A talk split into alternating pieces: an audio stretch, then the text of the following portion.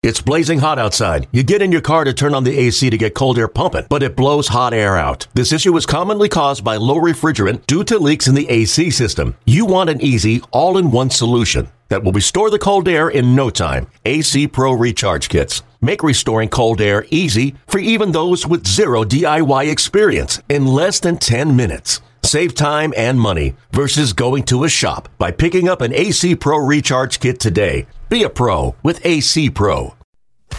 Welcome to the official podcast of the Milwaukee Brewers. This is Brewers on Tap. Here's the pitch. A curveball!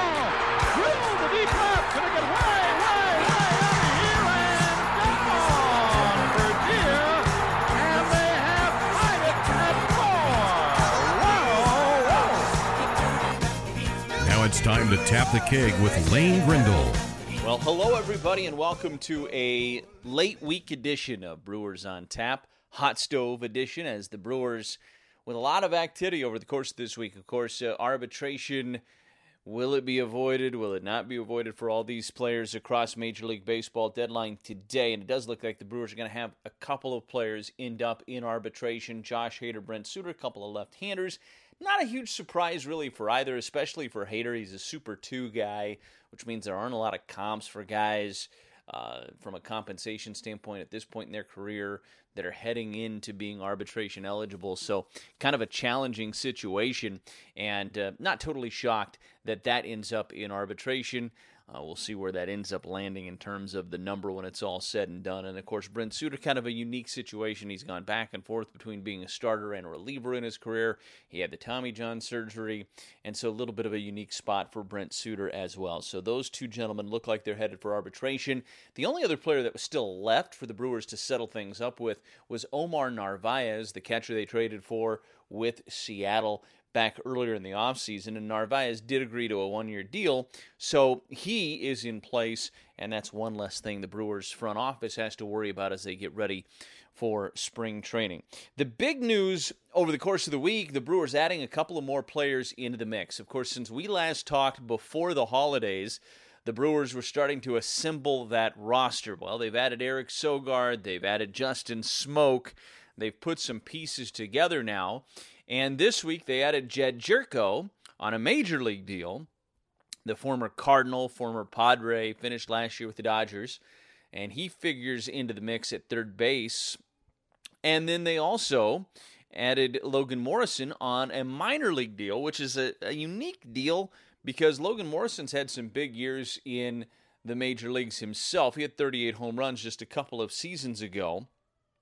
And so uh, Logan Morrison is kind of a unique, interesting name that's going to be in big league camp. May not make the 26 man roster for opening day, but could factor into things. And I, I look at the Logan Morrison deal like this. I, I like it from this standpoint. Uh, you've seen guys like Matt Adams, guys like Mark Reynolds have impact uh, over the course of a season. Maybe they're not the primary first baseman for their team, uh, but they've been able to hit for some power and have impact for their teams down the stretch. Now, I'm not saying that's what Logan Morrison's going to be. I'm not saying he's going to get that opportunity even. However, I think Logan Morrison, a guy that has power, at some point over the course of the season could factor into things for the Brewers and be a nice depth play for the crew. So he's in on a minor league deal. Tuffy Gosewich also in on a minor league deal. Both of them invited to big league camp. But the big one this week was certainly Jedd Gyorko. And look, Jedd Gyorko had a tough 2019. He had a calf injury, a back injury. He was limited to just over 100 plate appearances. He had very anemic numbers compared to what Jedd Gyorko has had over the course of his career. But if you think that he's healthy and you think he can find something close to what he'd had the previous three seasons before his 2019 season, you can see why this makes a lot of sense for the Brewers. So now you have a third base situation for the crew where Mike Moustakas is gone, but in all likelihood, you have Eric Sogard and Jedd Gyorko that are going to platoon at third. That's what it looks like right now on the surface. Now you have Ryon Healy who could factor into the mix a little bit as well. He's had injury issues himself and trying to get himself healthy, but he's had some productive years with the A's and Mariners. He's also a part of that corner infield solution for the Brewers between first base and third base. But I think right now when you look at it, you figure that Sogard and Gyorko are going to be your third baseman heading into opening day at the end of March. Well, that might not sound like Mike Moustakas, but when you start looking at some of the numbers, I think there's an argument there that a platoon between these two guys, at least offensively, can give you very similar production, believe it or not, to Mike Moustakas. That's assuming that Jedd Gyorko's healthy and he doesn't have a repeat of 2019, and that's assuming you're getting the 2017 or 2019 version of Eric Sogard and not the 2018. So you're you're, you're taking some chances here, but that's that's what you have to do. No team can look at a guy and predict exactly what his season's going to be. Nothing's linear when it comes to baseball. Things go up and things go down, and you hope that you hit guys, uh, hit on guys at the right time, so you're able to cash in on their good seasons. Nobody thought that Travis Shaw was going to have the 2019 that he had after the 17 and 18 he'd put together. And furthermore, after the 18 that Eric Sogard had, nobody thought he was going to have the 19 that he had. So there's no way to really predict these things. You have to do the best that you can. But let's just look at Mike Moustakas, and I'm going to use a statistic that uh, a lot of people in baseball uh, are are really big on right now, and that's OPS plus. You'll see sports writers, baseball writers quote and, and throw out OPS plus all the time, adjusted OPS. And what that really means is if the average score is 100, how much better than the average player were you?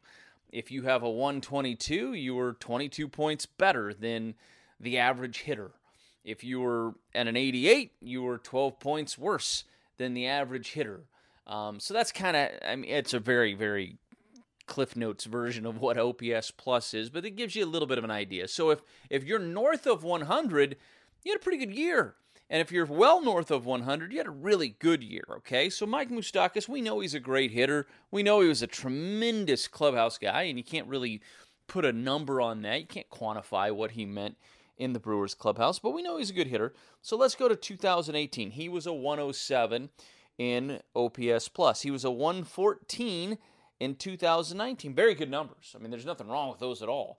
Um, Mike Moustakas is one of my favorite guys I've covered in my four seasons with the Brewers. You're not going to hear me say a negative thing about him. I think he's going to be great in Cincinnati, and I think he's going to put up big numbers in Great American Ballpark. But if the Brewers are trying to replace that production, here's what you have.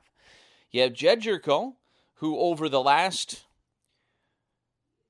two years before last year's injury riddled season, in 2017, he had a 975 OPS, not OPS plus, just an OPS against left handed pitching.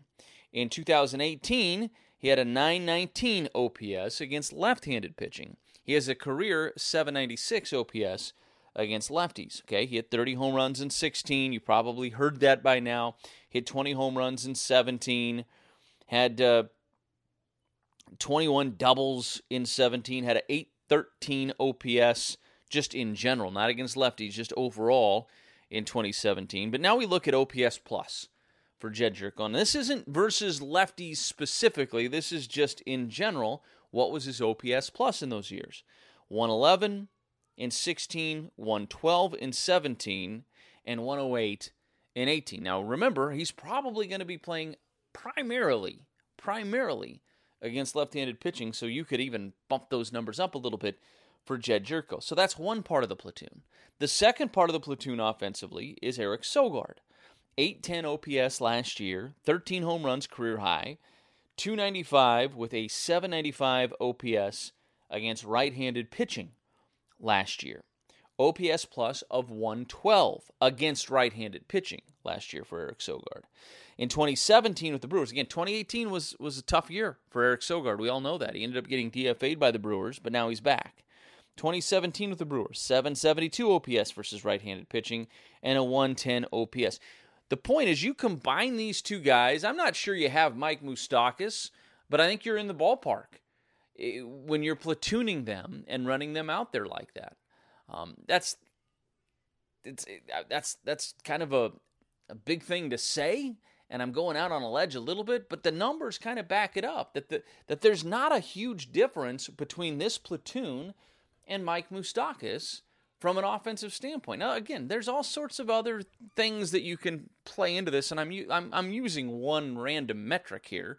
Um, you can look at the home runs and say, well, Mike Moustakas you know, 38 home runs. I mean, you can you can play this game and, and spin it in other directions. But if you are somebody that subscribes to OPS Plus, and it's a very popular statistic in the sabermetric world right now for valuing hitters, you can see where there's pretty good value right there in that platoon that the Brewers look like they're going to roll out on opening day in 2020. Now, first base, let's talk about Justin Smoak for a second. 2017, big year. 883 OPS for the switch hitter. He was an all star in 2017. 2018, OPS plus of 122. And back in that 2017 season I was just talking about, had an OPS plus of 134. This dude was big time in 17 and 18. He had big numbers. He was a big time contributor in those two seasons. Had a tough year last year, no doubt about it had a tough year last year, but Justin Smoak is, you go look at over a five year period, there's plenty of reason to believe that he's going to be a very productive hitter at Miller Park. And I'm excited to see what he's going to be able to do for the Brewers offensively. So that's that's some numbers that we're breaking down on some of these Brewers additions. And you try, I, I just I'm just trying to help you get your mind around, you know, what the Brewers are doing and how they're building this team. I think it's going to be really interesting. There's a lot of depth there's depth everywhere right now across that infield. Let's go through the infield real quick. Narvaez and Piña at catcher. And Narvaez a great option offensively. Piña great option defensively. Piña hit very well from about June 1 on last year, and he crushes lefties. Narvaez, he can get it done against righties pretty well, as we know. At first base, Smoak Probably see Braun over there a little bit. Ryon Healy, if it calls for it at some point. Logan Morrison, if he gets put on the roster at some point. Those are some of the, the options at first base. At second base, Keston Hiura.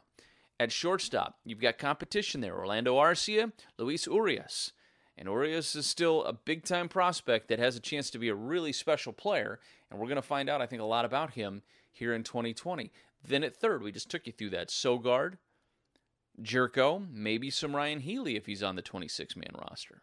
And then in the outfield, and the Brewers are really strong in the outfield. Are Avisail Garcia in, in left, Lorenzo Cain in center, Yelich in right, Ryan Braun in left, fifth outfielder Ben Gamel.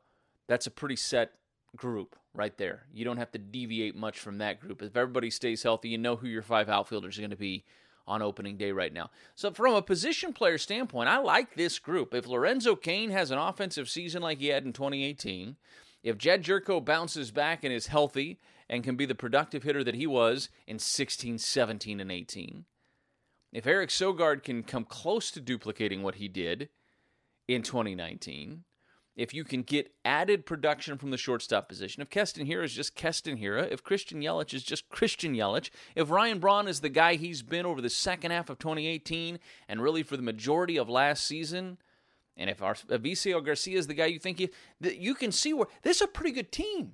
This is a pretty good group that has a chance to do some major damage in the NL Central. So I'm excited about this group. I really am. Now, from a pitching standpoint, it's exciting as well. Brandon Woodruff, see how he kind of rounds into form at the top of this rotation, takes that next step again, can stay healthy this year. Adrian Houser, I think, is in line to make a big jump in 2020. That's one of my picks to click, if you will. I think Adrian Houser has a chance to really have a big year. He knows he's going to be a starter. He knows he's going to be in that rotation. He has a chance to settle in and deal a little bit. And I think we saw flashes of that last year from Adrian Houser. Then you talk about Eric Lauer, a guy that's dominated the Dodgers over the course of his career, a lefty with really good stuff, very high value guy that people think has a chance to still be very special before it's all said and done. And then you look at Josh Lindblom. What's he going to be able to do coming over from Korea? That's going to be an intriguing story to follow. It's going to be something. And then Brett Anderson, who had a very solid year last year for the Oakland A's. And then you've got arms like Burnes and Peralta and Suter. And then, of course, the back part of your bullpen with Hader. When you get Knebel back, I mean, this is a good group. Ray Black, I think, is an exciting guy. It's going to be interesting. Now, the Gyorko signing meant Jake Faria got designated for assignment, so we'll see if Jake Faria is able to stick in the organization or if he is claimed by somebody.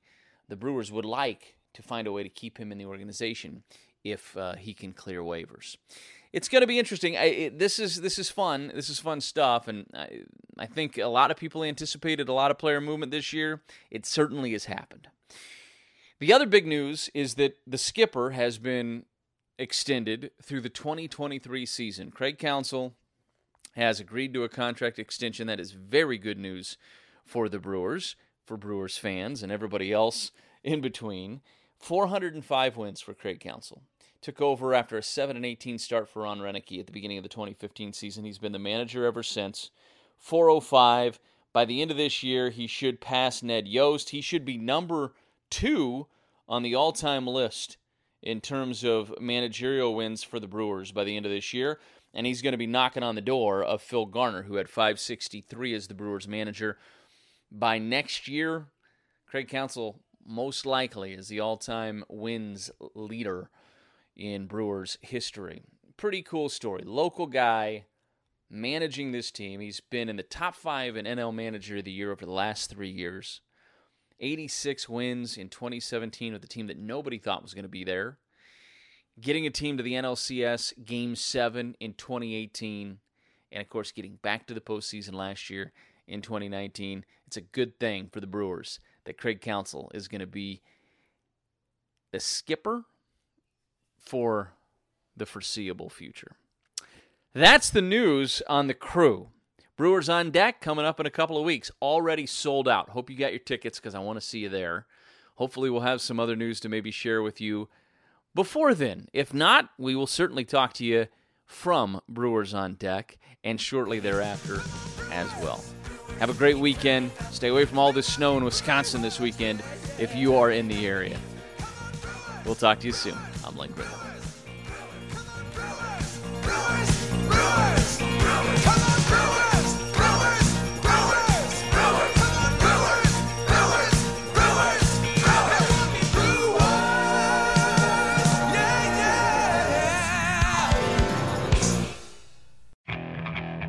Okay, picture this.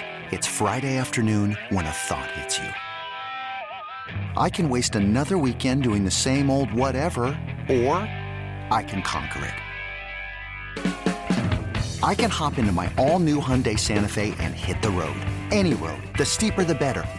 Because my all new Santa Fe is available with HTRAC, all wheel drive, so I can hit the trail without a worry in the world. Heck, with three rows and best in class rear cargo space, I can pack the whole family in with all our gear. We've got available dual wireless charging for our phones, so we'll never lose touch with civilization, and we won't lose touch with the primordial power of Mother Earth. So, which is it? Waste the weekend or do something a little more epic? And conquer it in the all new Hyundai Santa Fe. Visit HyundaiUSA.com or call 562 314 4603 for more details. Hyundai, there's joy in every journey.